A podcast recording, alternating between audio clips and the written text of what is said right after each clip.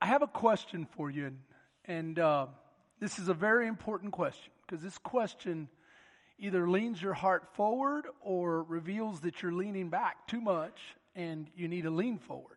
My question is Are you ready for God's Word?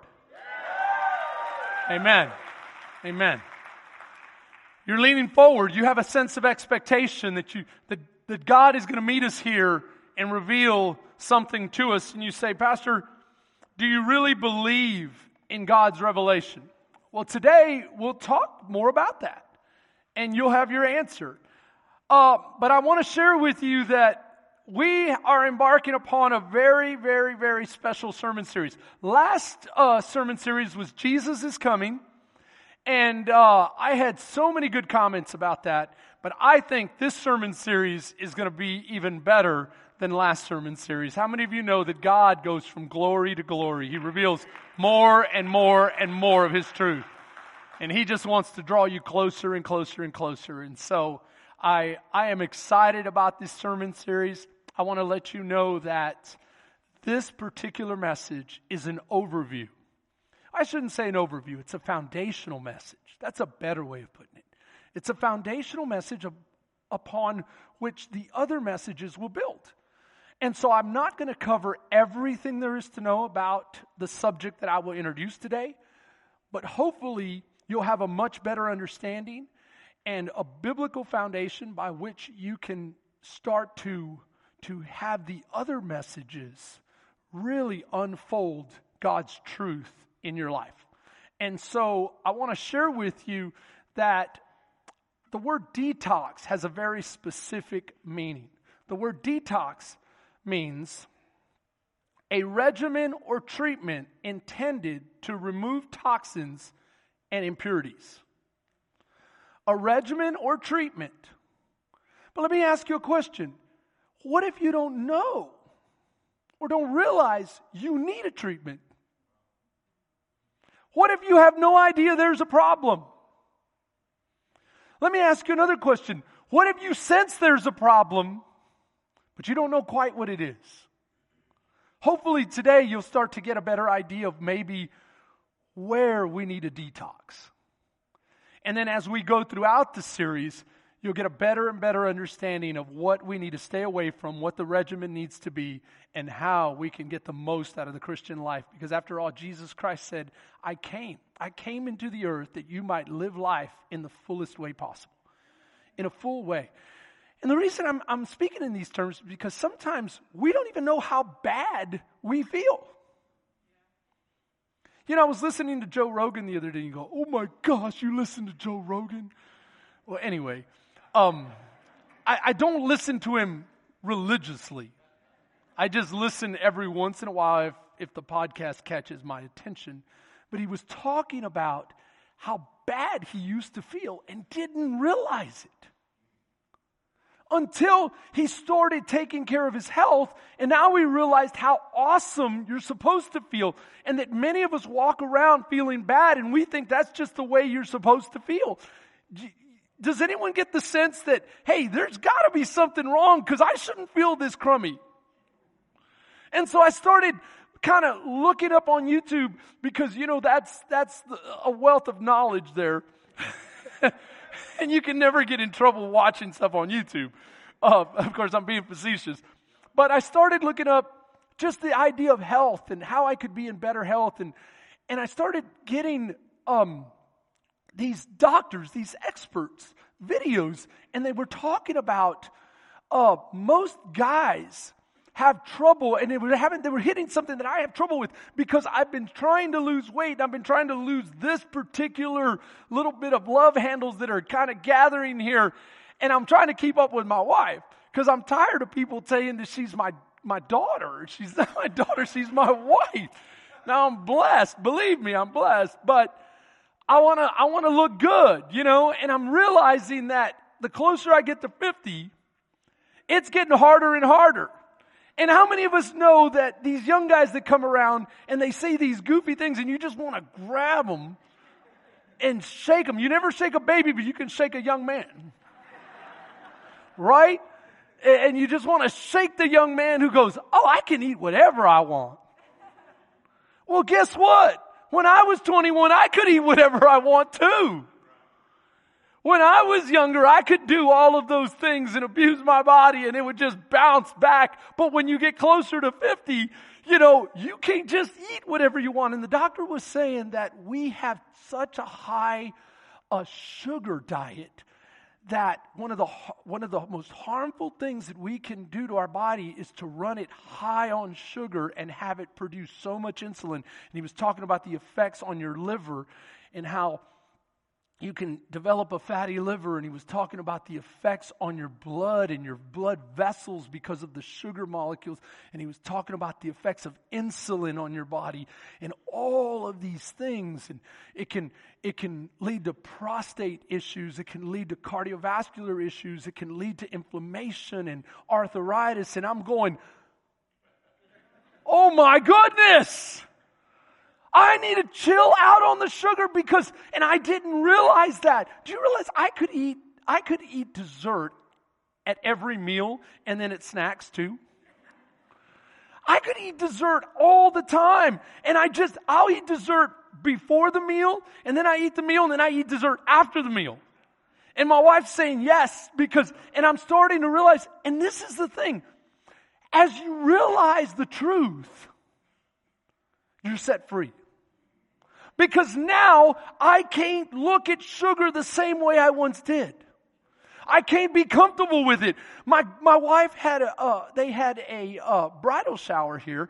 She brought home a cupcake and I bit the cupcake and I started to eat. It, I was like, man, that's so good. And then all of a sudden, that advice started going through my mind and I literally spit it out. My wife goes, what happened? It was bad? I said, no, it was so good. But if I keep eating it, I'll eat the whole thing and I want more. And so I spit it out because, and, and today I want to start to show you the truth of the mystery so that you'll never be the same again. So that you'll understand the way God created you and the way He wants you to live free and live at the highest level possible.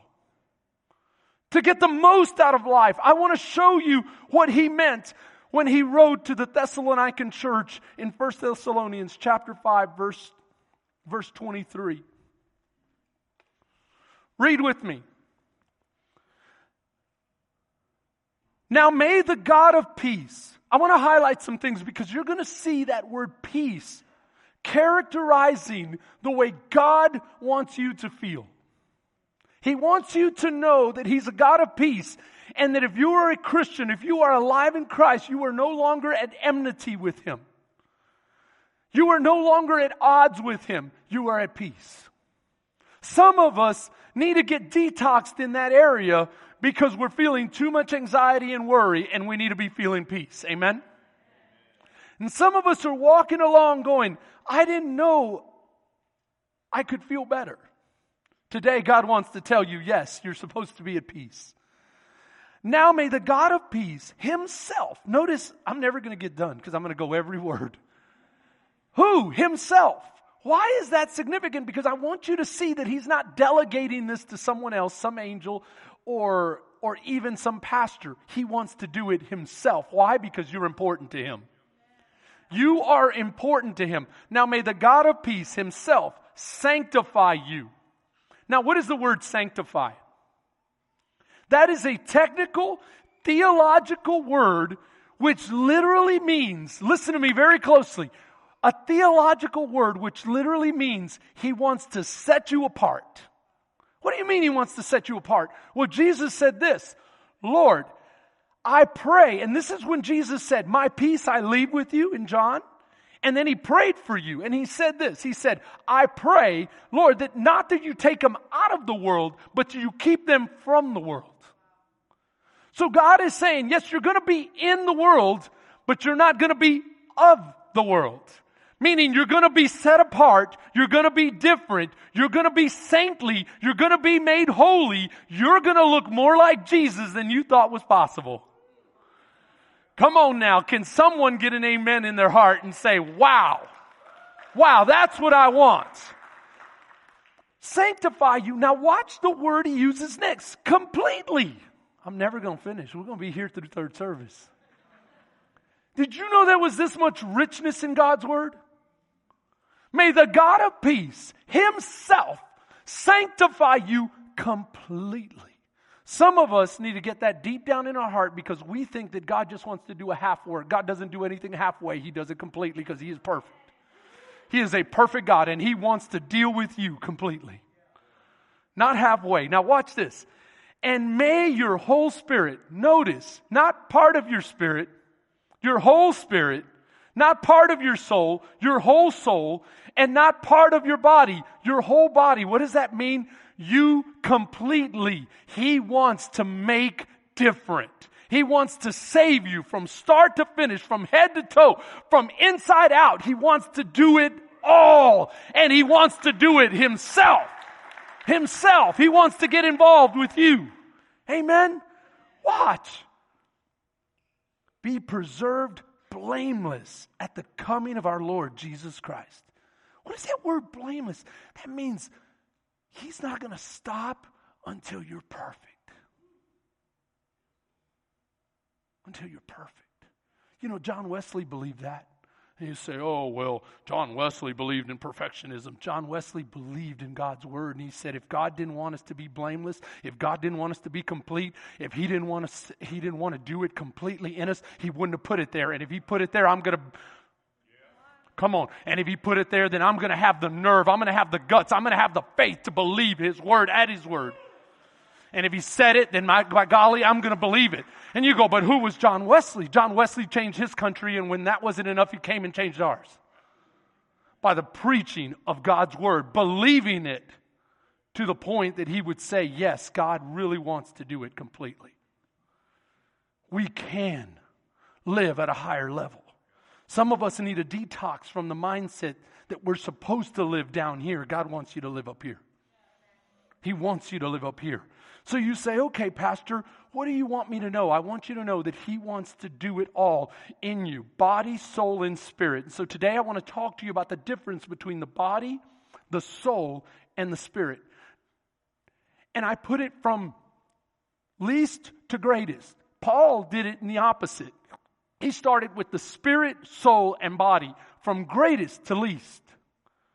So there is a progression and there is a level of priority.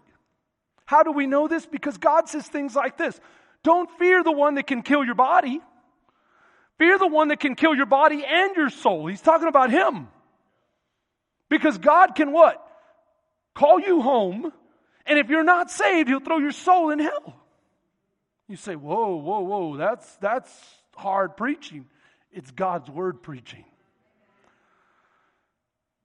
Some will be saved by God's goodness, some will be saved because they don't want to go to hell. Who are you? I'm a little both. Amen? So, monism,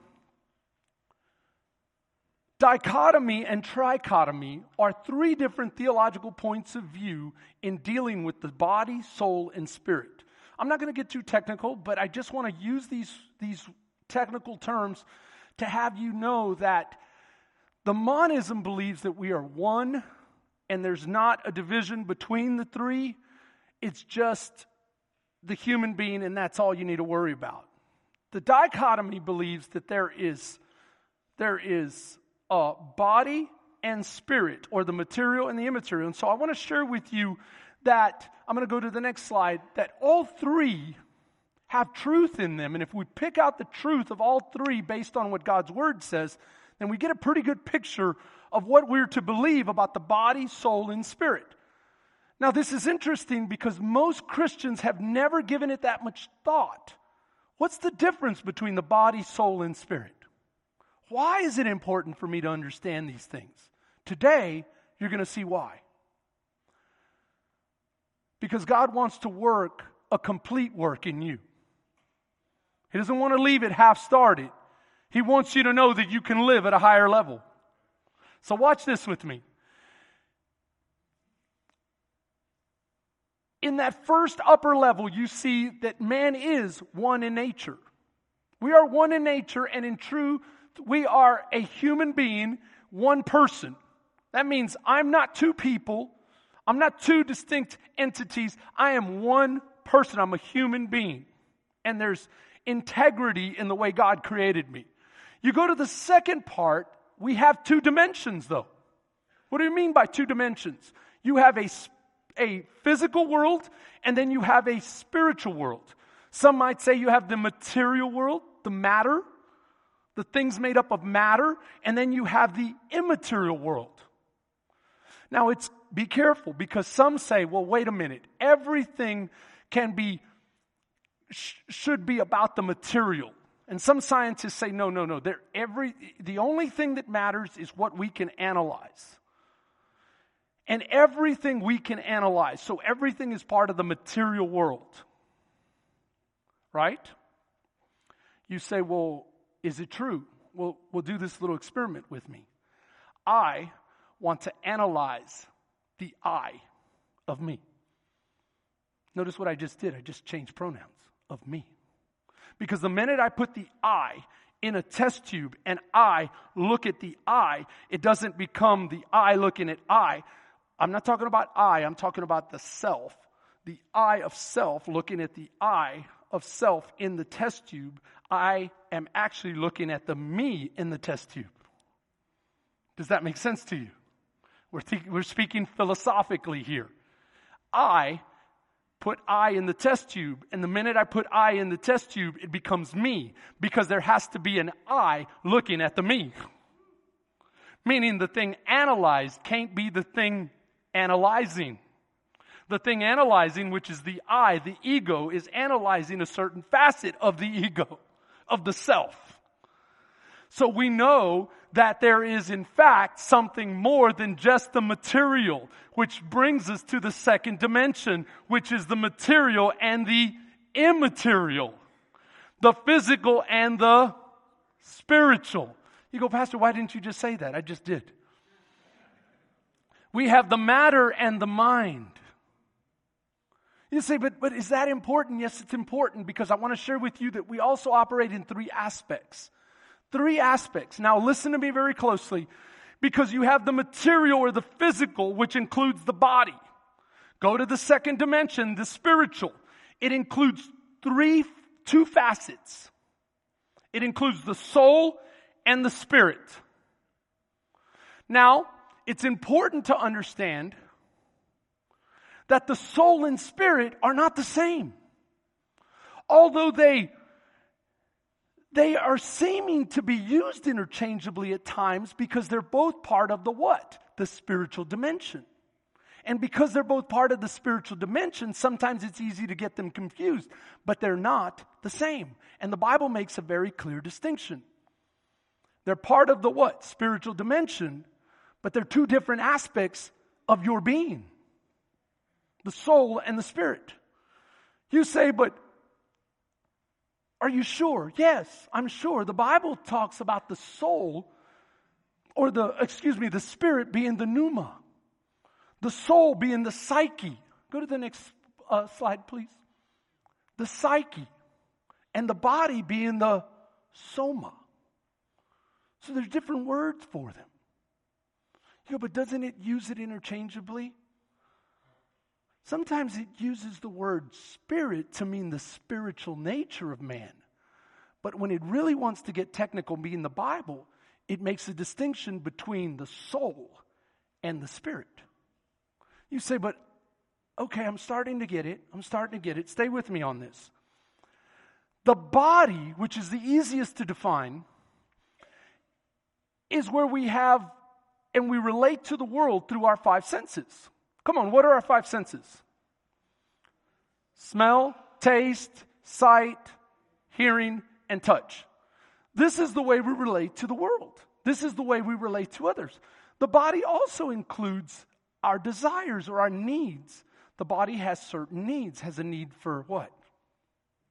For food, has a need for oxygen, has these different needs. Now, I'm not going to do an all inclusive, all exhaustive uh, a study of the body, but we have a pretty good idea of what the body is. Now let's go to the what? Let's go to the soul. The soul is the psyche, which includes the self, the emotions, the intellect, the will. I capitalize the will because the will is very important. This is what God gave us a will, a, a self determining nature to an, to an extent. Not, not to the extent that He is self determining, but we can determine certain aspects of our future. What do I mean by this? I mean, a thousand people can say no, and you still have the ability to say yes. A thousand people can say yes, and you still have the ability to say no. You have a will. You also have a conscience. You have an ability to discern between right and wrong, which should lead you to God. Should lead you to God, at least to reach out by faith to God. But, but you also, you also have this aspect of evil that takes place in the soul. What do we mean, the soul? It's, it's this in the soul where you're tempted. You're tempted to what? Use your will to make wrong decisions. It's, it's the evil one that tries to manipulate your emotions and your intellect and yourself to want what you want instead of what God wants. It's in the soul that demonic forces set up strongholds. We just spent an entire semester talking about strongholds and truly free just a couple of weeks ago. This is where it happens. Now let's go to the Spirit. Stay with me on this. The Spirit is the pneuma. The pneuma is where worship takes place, fellowship, discernment, and revelation. Do you realize that you cannot worship God without knowing God? I can remember being a young pastor and God kept me by His word, kept me from doing something that I don't believe would have honored Him. I was a young pastor. I had just given my life to start this church and I didn't know what to do. So my dad suggested I go to a sort, certain organization. When I went to that organization, they sent me to a consultant. He was going to evaluate. Uh, I don't really know what he was going to evaluate, but I showed up there, and uh, through the series of some questions, he told he he said. He, he ended up laughing at me. And he laughed at me because I asked her, answered his questions. I was so excited. I said, My wife's going to play the piano. She's been playing since she was a little girl. I'm going to sing, and then I'm going to preach. And he said, Well, first of all, you're going to say everything you have to say in five minutes. Do you know that? I've never said everything I've had to say in five minutes on this platform. I, I you know, but, but he said, You're, not, you're going to be so nervous, you're going to dump it all out in five minutes. And then you're going to be doing the singing you know, what in the world? Nobody wants to see the Robert show because he knew me as Robert Pena. That's my first name. I go by my middle name, Chris. He says, No one wants to see the Robert show. And I said, I'm not giving him a show. I'm going to talk to him about God's word. And he said, No, no, no. Tell me about your worship experience. I said, Well, my wife's going to play. And I said, Oh, wait, wait a minute. We have these awesome CDs. For those of you who don't know what a CD is, it's a silver thing. I'm just, I'm just kidding. It's a CD and it's a split track, meaning just the music plays and we're going to sing over the music. It was the latest, greatest technology. We were so excited. He laughed out loud. He called his worship leader in. He said, Can you get in here? He comes in, he tells him the story. They laugh together. I said, Okay, smarty pants, you're the big bad consultant. What should I do? He said, You live next to the music capital of the world. Go into Austin, hit 6th Street, do whatever you got to do. Go in those bars. They're going to show up half hung over, but get them to come play for you and lead worship. And you're going to be horrible at preaching your first year, but maybe one of them, maybe one of them will get saved, and that's evangelism. And I'll never forget what I said. I looked him square in the eye and I said, You cannot bring my God worship if you don't know him. I'd rather have no musicians and pray for those that know him than to go get a bunch of people with talent and have no clue of who he is.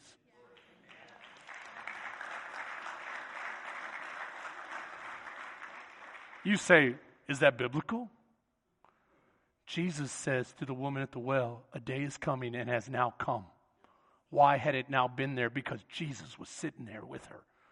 It's coming and has now come where those who worship me will worship me. How? In spirit and in truth. And if you are not a Christian, your spirit is dead. Let me say that again. Your spirit is dead. Your spirit is dead. Your spirit is dead. Not my words, God's word. God's word. That's the problem. Too many people give opinions. Go to God's Word. I can show you in God's Word. You're dead if you don't know Christ. Spiritually speaking, you're dead. We'll unpack it. We'll unpack it. Stay with me on this. But in case you're wondering if I have anything from God's Word to back it up, I humbly submit these verses to you. In 1 Corinthians chapter 2 verse 14 the Bible says but people who aren't spiritual cannot receive those or these truths for God's, uh, excuse me, let me start again. But people who aren't spiritual cannot receive these truths from God's Spirit. It all sounds like foolishness. And they cannot understand it. For only those who are spiritual can understand what the Spirit means. Over and over and over, God's word says if you don't know Him, you're spiritually cut off. Watch, watch, it's, it's here.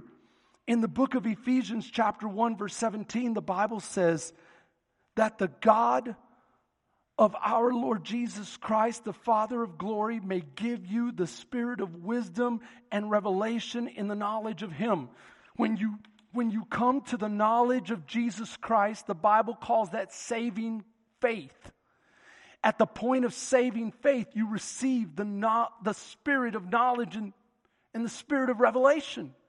It's then that you're able to hear Him. It's then that you're able to worship Him. It's then that you're able to have a relationship with Him. You are no longer at enmity with Him. You are no longer at odds with Him. You are now at peace with the God of peace. That's what happens when a person becomes a Christian. That's what happens. Stay with me. Stay with me. It is possible, though. I'm going to make a couple more distinctions before we get into the real heart of this teaching. It is possible for the body to be separated from the spirit and the soul. How do we know this? Because it's going to happen if we die before the rapture. It's going to happen. This is why the Bible says in the book of Ecclesiastes, then the dust will return to the earth as it was, that's our body, and the spirit will return to God who gave it. Listen to what it says in 2 Corinthians chapter 5 verse 8. We are confident, yes, well pleased rather to be absent from the body. That means that means the body is dead and we're absent from the body and we're present with the Lord. Present with the Lord. The Bible also says in the book of James, just like a body without a spirit is dead or without a soul is dead, so works without faith is dead. And so, over and over, the Bible talks about there is going to be this separation between our body and our spiritual nature when we die before the rapture. How do we know this? In the book of Revelations, chapter 6, verse 9, the Bible talks about the souls of the martyred ones are what? Crying out to the Lord. They don't, it doesn't talk about their bodies, talks about their soul, their spiritual nature. When do we get our bodies? At the resurrection. At the resurrection, we get our bodies. At the rapture, you get your new body if you're here for the rapture. And so, so the reason I make that distinction is because there is a separation between the body and the spiritual things. But once we come over here to this side, you cannot separate the spirit that is made alive in Christ and the soul. You can distinguish and divide so that you know the different aspects of the two, but you'll never be able to separate them. Read with me in the book of Hebrews, chapter 4, verse 12. For the word of God is living and powerful and sharper than any two edged sword, piercing even to the division of soul and spirit.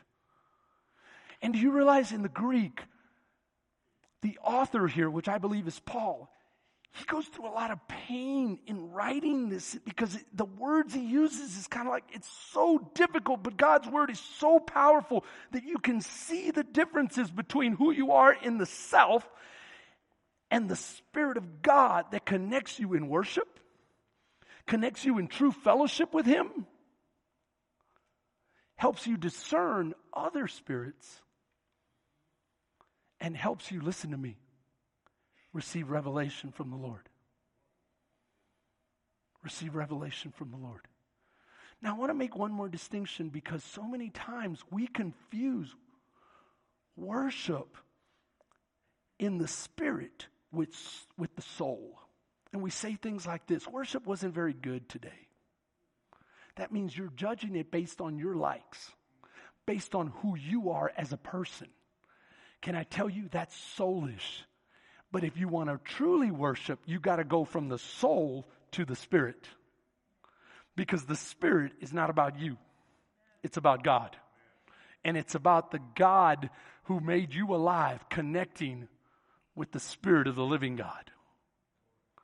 And so instead of saying, well, worship was this to me, or I like this kind of worship, or I like, it, doesn't matter what you like. It matters what God likes and connecting with Him on a higher level than just the self.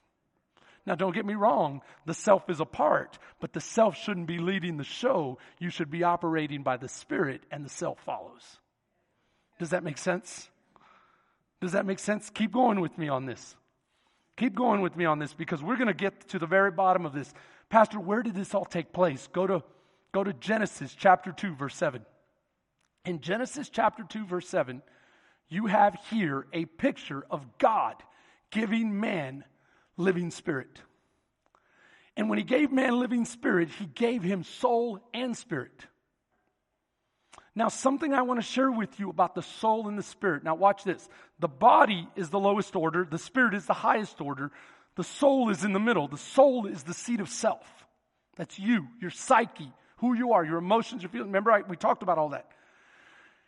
The soul negotiates between the two. But if you're not careful, you are naturally going to lean in your soul to your flesh. Your flesh is your body and your soul interacting together in this fallen world. And God says, the spirit is willing, but the flesh is weak. And so what this whole thing is about is, is helping you realize there's a higher way to live according to the spirit of the living God where you tell your soul, come here. Don't go there. Come here.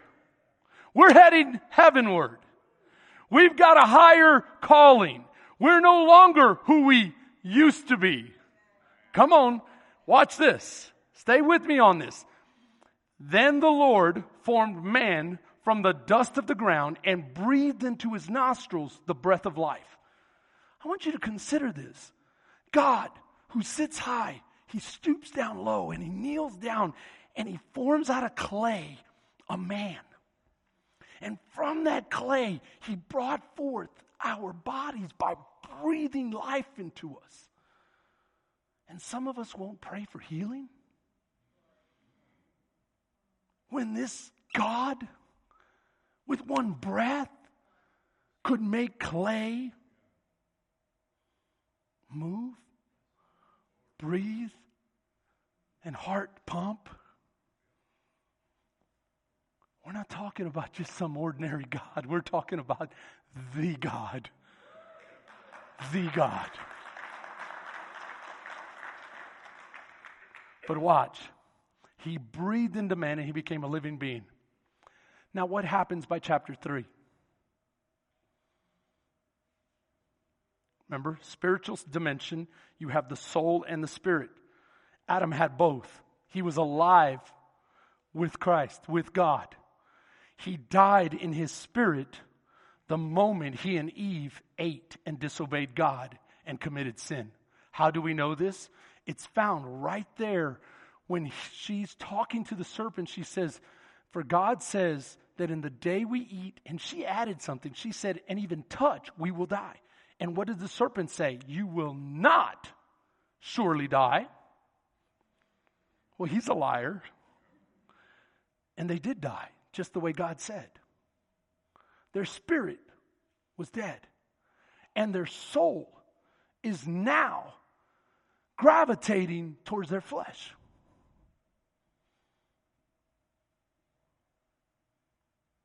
And that's the human condition. And I could go into theologically how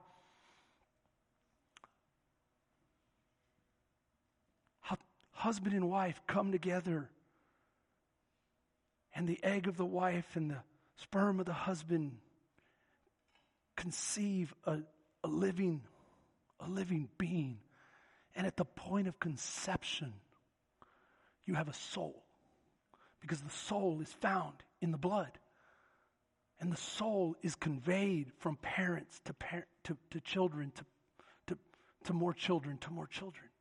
And we can get into all of that, but I just want you to know that everything you needed was already present the day your father's seed came together with the woman's.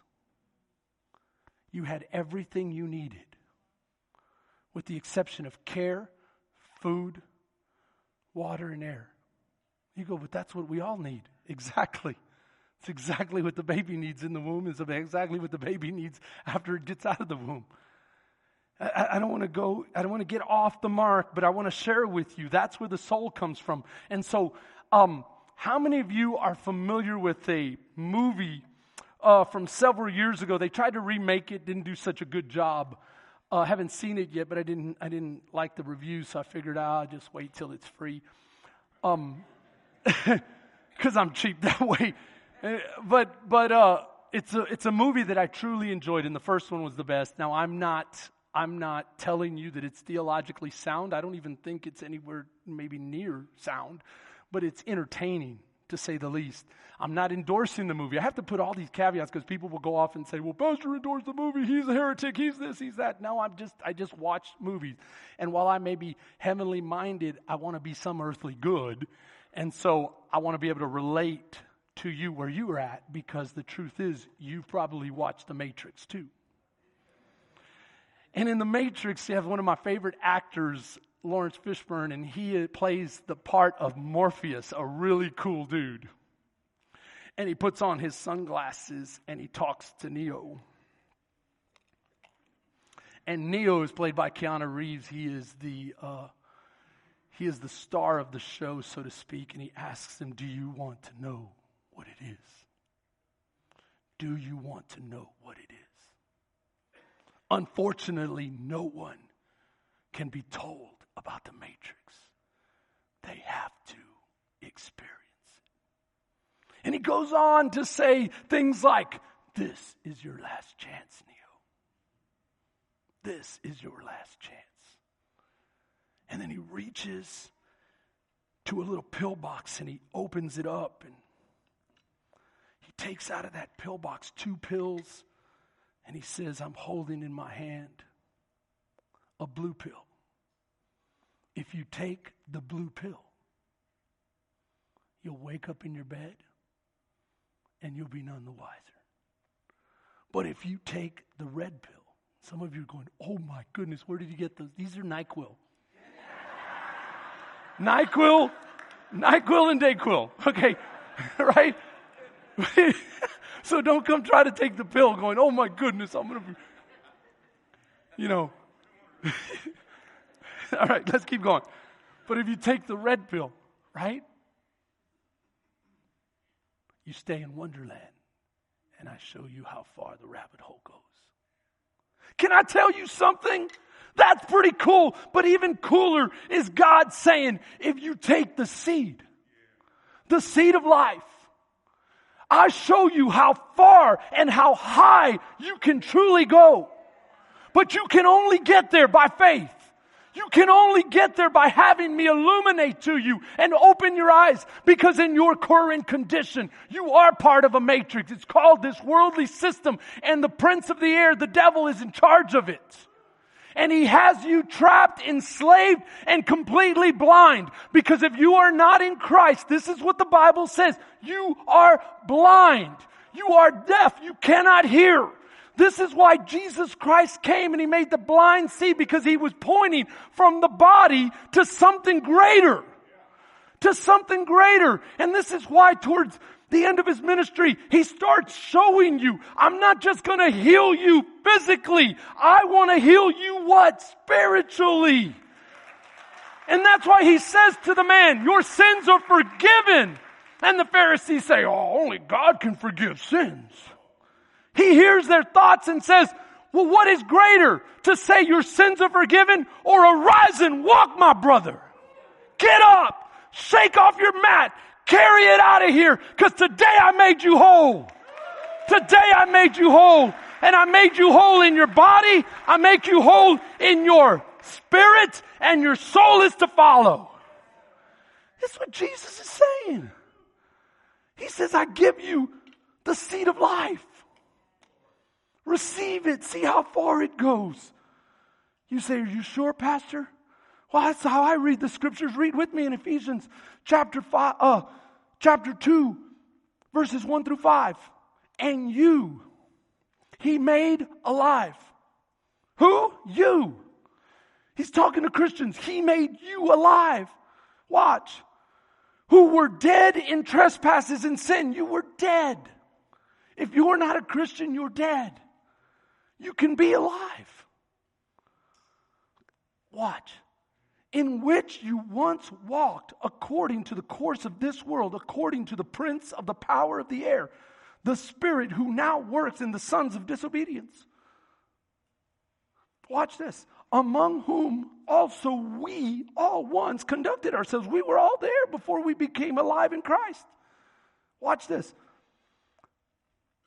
conducted ourselves in the lusts of our flesh, fulfilling the desires of the flesh, because without the Spirit we are cut off from God, and our soul will naturally gravitate to this fallen world. That's what happens. The lust of our flesh, fulfilling the desires of our flesh and the mind. And we're by nature children of wrath, just as the others are.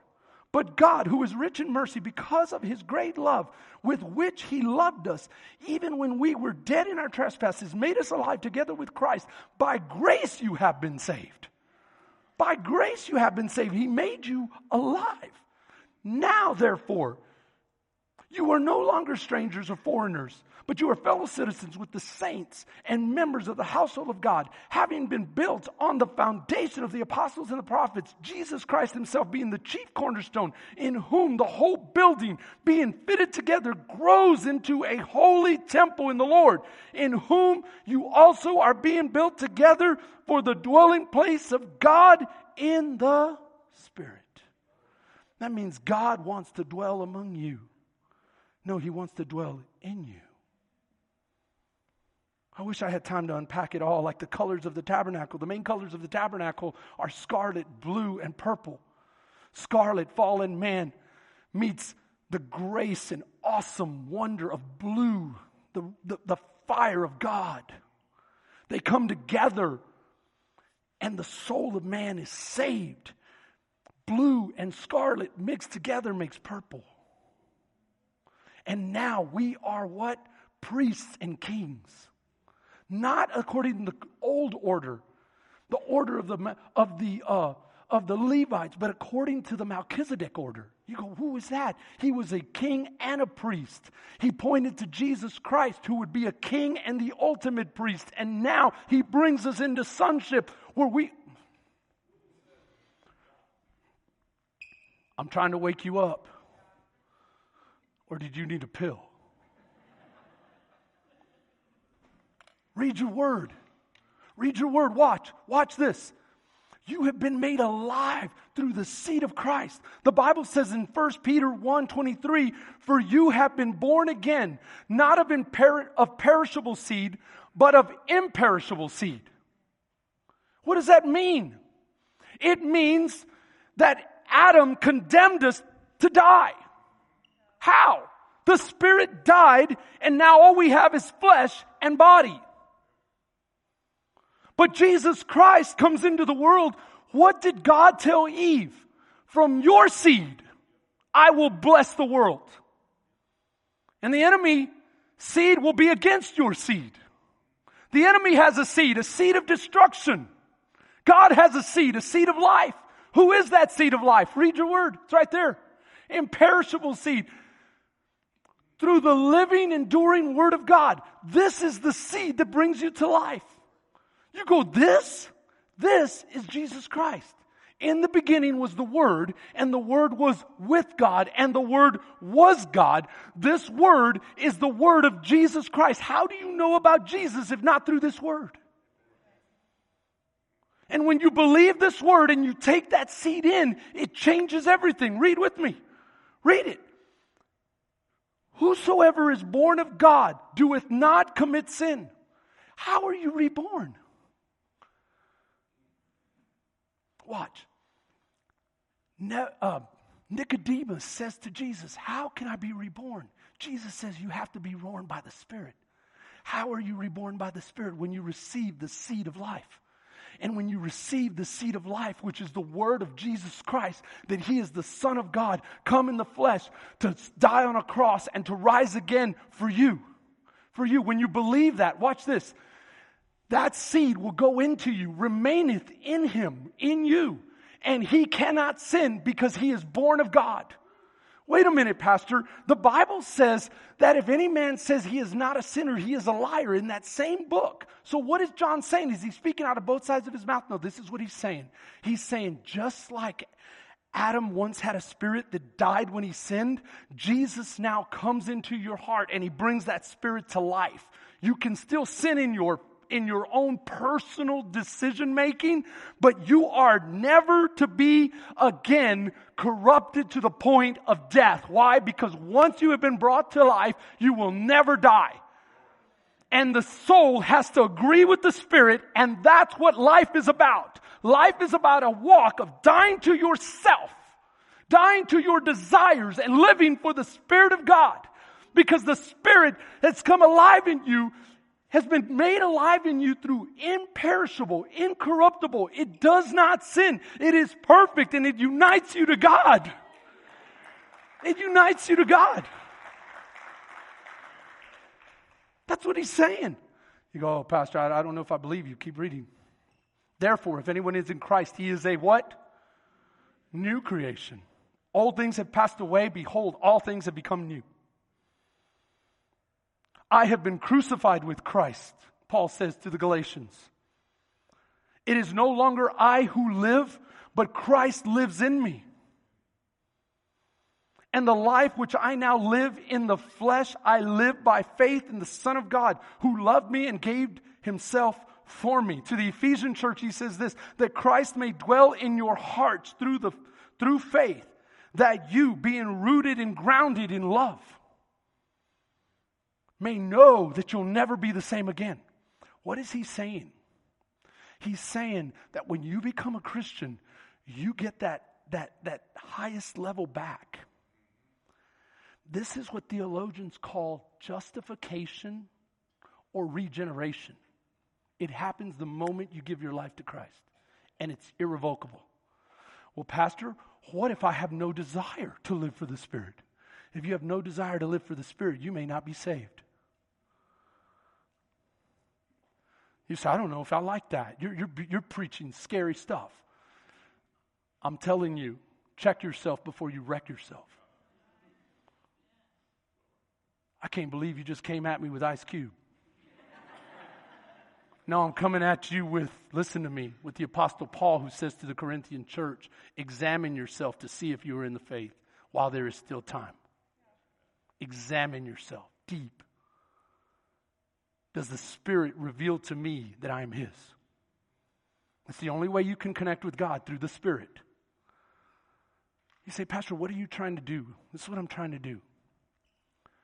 Salvation is not just a moment in time, it's a moment in time, it's the present, and it's the future. Listen to me, listen to me. Salvation is a moment in time, but as soon as that moment elapses, it's now in the past. But it's also the present. How so? Your spirit is made alive, never to die again, and cannot be corrupted. Cannot be corrupted. Your spirit. Why do I say that evil takes place in the what? Soul. Because it cannot reach your spirit. So the spirit is regenerated.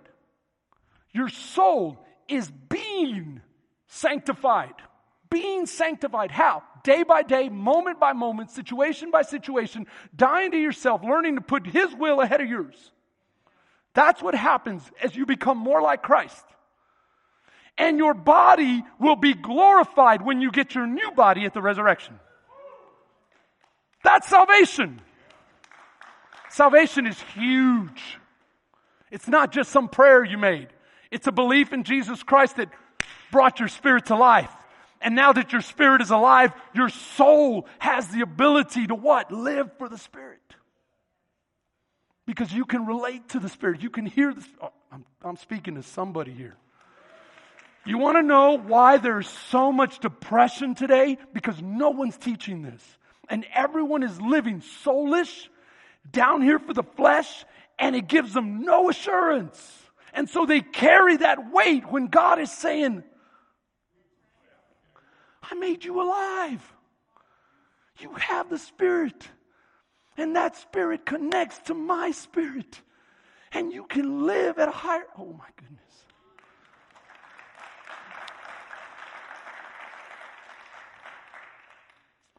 This is a mystery, but this is where I finish and we'll be done. In case you think I'm just, I don't know, I just don't get. Eh, eh.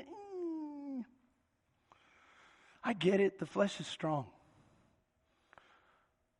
The flesh is strong and the soul naturally gravitates to the flesh, but you've been made alive in your spirit. Turn that soul around and say, No, I'm going to live for the spirit. I get it, it's tough. It's tough just in the area of food. Even my little dog Zorro has a hard time with that. Man, I, I can't stop. You know, never mind, I'm not going to go there. But, but let me finish it here John 20, 19 through 23. John 20, 19 through 23. Jesus shows up on Sunday, Resurrection Day, the first day of the week to his disciples. Watch what he says. He says, Peace be with you. Keep going. The very next verse, he says it again Peace to you. What did God come to give you? Peace. This is what we're going to detox from, and we're going to talk about peace all, all the time. But watch the very first thing that happens in giving you that peace. Watch what he does. I also send you, as my Father has sent me, I also send you. And when he said this, he breathed on them. Did anyone catch that? Come on, Brady. Come on. Someone help me with this. Jesus Christ formed Adam and he breathed into him. He goes, wait, wait, wait, how do you know Jesus Christ? Read Colossians. All things that have been made were made by him and who? And for him. Jesus Christ formed Adam. He breathed into him life, the spirit of life. That's what died when he sinned. And now Jesus Christ comes back, establishes his church first with his disciples, and says, I'm going to breathe on you. That word right there is not in the Greek, the Holy Spirit. He said, I breathed on him the, uh, excuse me, Spirit of life. You have been made alive in Christ if you have accepted him as your Lord and Savior. Why would you ever let the enemy manipulate you to living down here when you could live up there. I don't offer you a pill today. I offer you the truth of the living God. It's right here. Say, Pastor, would you lead me in a prayer? I have no problem praying with you, but I'm going to share with you what salvation is. Salvation is you making a decision. I believe it. I believe it to the point that I submit my will to it. That's salvation.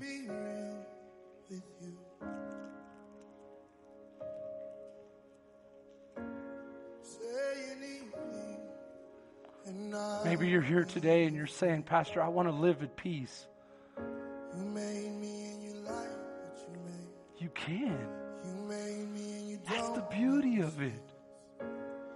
The beauty of it is Jesus Christ offers life. Life in the Spirit. And once the Spirit is alive, then your soul has, has something to gravitate towards, something to live for. With every head bowed and every eye closed, would you just would you just search your heart?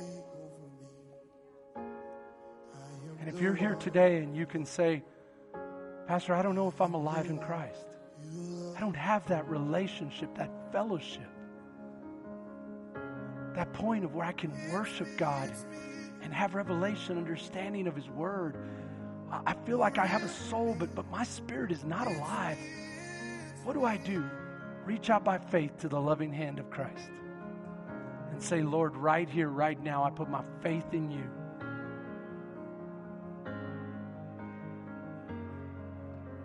Make me alive. I know you're proud of me. Maybe you're here today and Even though I you've, exer- you've experienced saving grace, but your flesh, your flesh has been confusing the issue. Just have a conversation with the Lord and say, Lord, I deny my flesh. I die to myself. And by your Spirit, I want to live.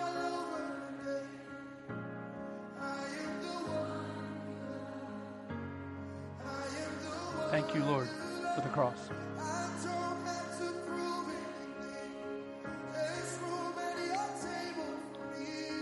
Jesus' name we pray.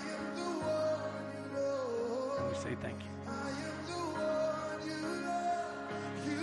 Church, have a great day. I love you. I'll see you next week.